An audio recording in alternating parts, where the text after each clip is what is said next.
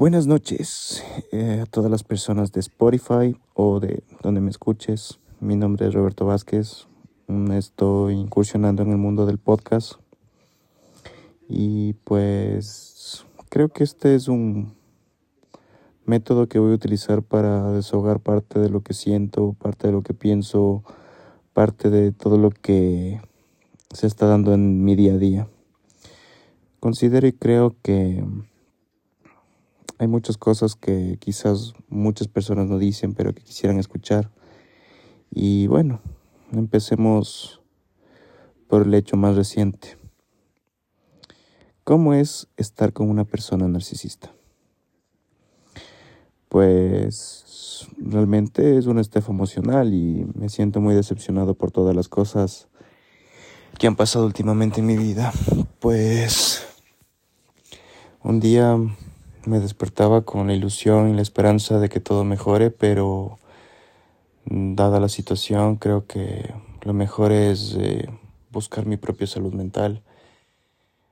No sé a cuántos de ustedes les ha pasado que ha dejado todo por una persona o ha dejado todo por tratar de salir adelante y bueno, en este caso me ha pasado mucho.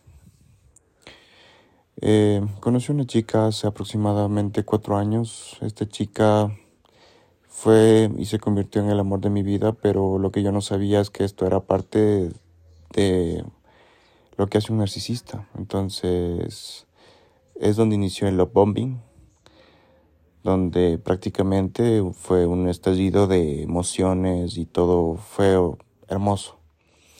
Pasado dos años de esto empezamos a tener problemas muy serios, eh, la relación se deterioró como cuando estás con una persona y ya llevas como 5 o 6 años. Entonces fue algo preocupante.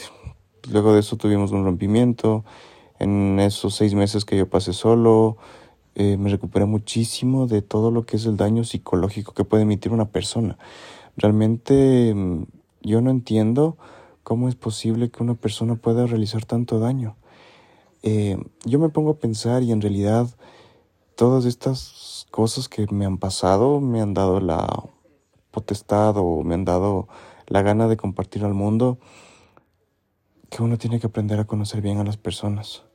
Nosotros vamos al médico siempre y cuando pensamos que estamos enfermos, más allá de eso no tenemos los exámenes rutinarios a menos de que nos pidan en nuestro trabajo o, o por temas de seguros, pero más allá de eso no lo hacemos.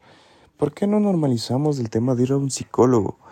El tema de, de, recibir terapia de pareja no es tanto el, el, tema de que estamos mal, sino de que podemos eh, mejorar y podemos hacer las cosas diferente.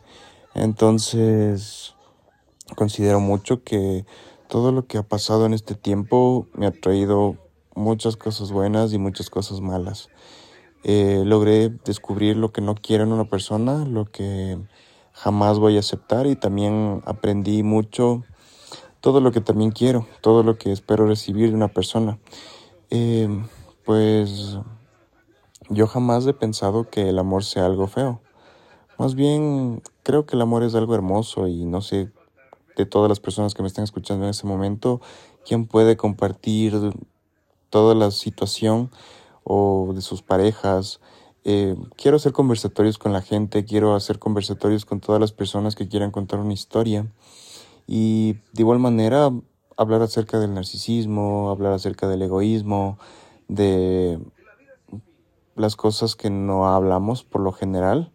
Y no sé, quiero crear una comunidad donde podamos desahogarnos porque creo que nosotros estamos en un mundo donde hay tanta comunicación pero no hay ningún mensaje o simplemente estamos conversando y estamos hablando y no decimos nada.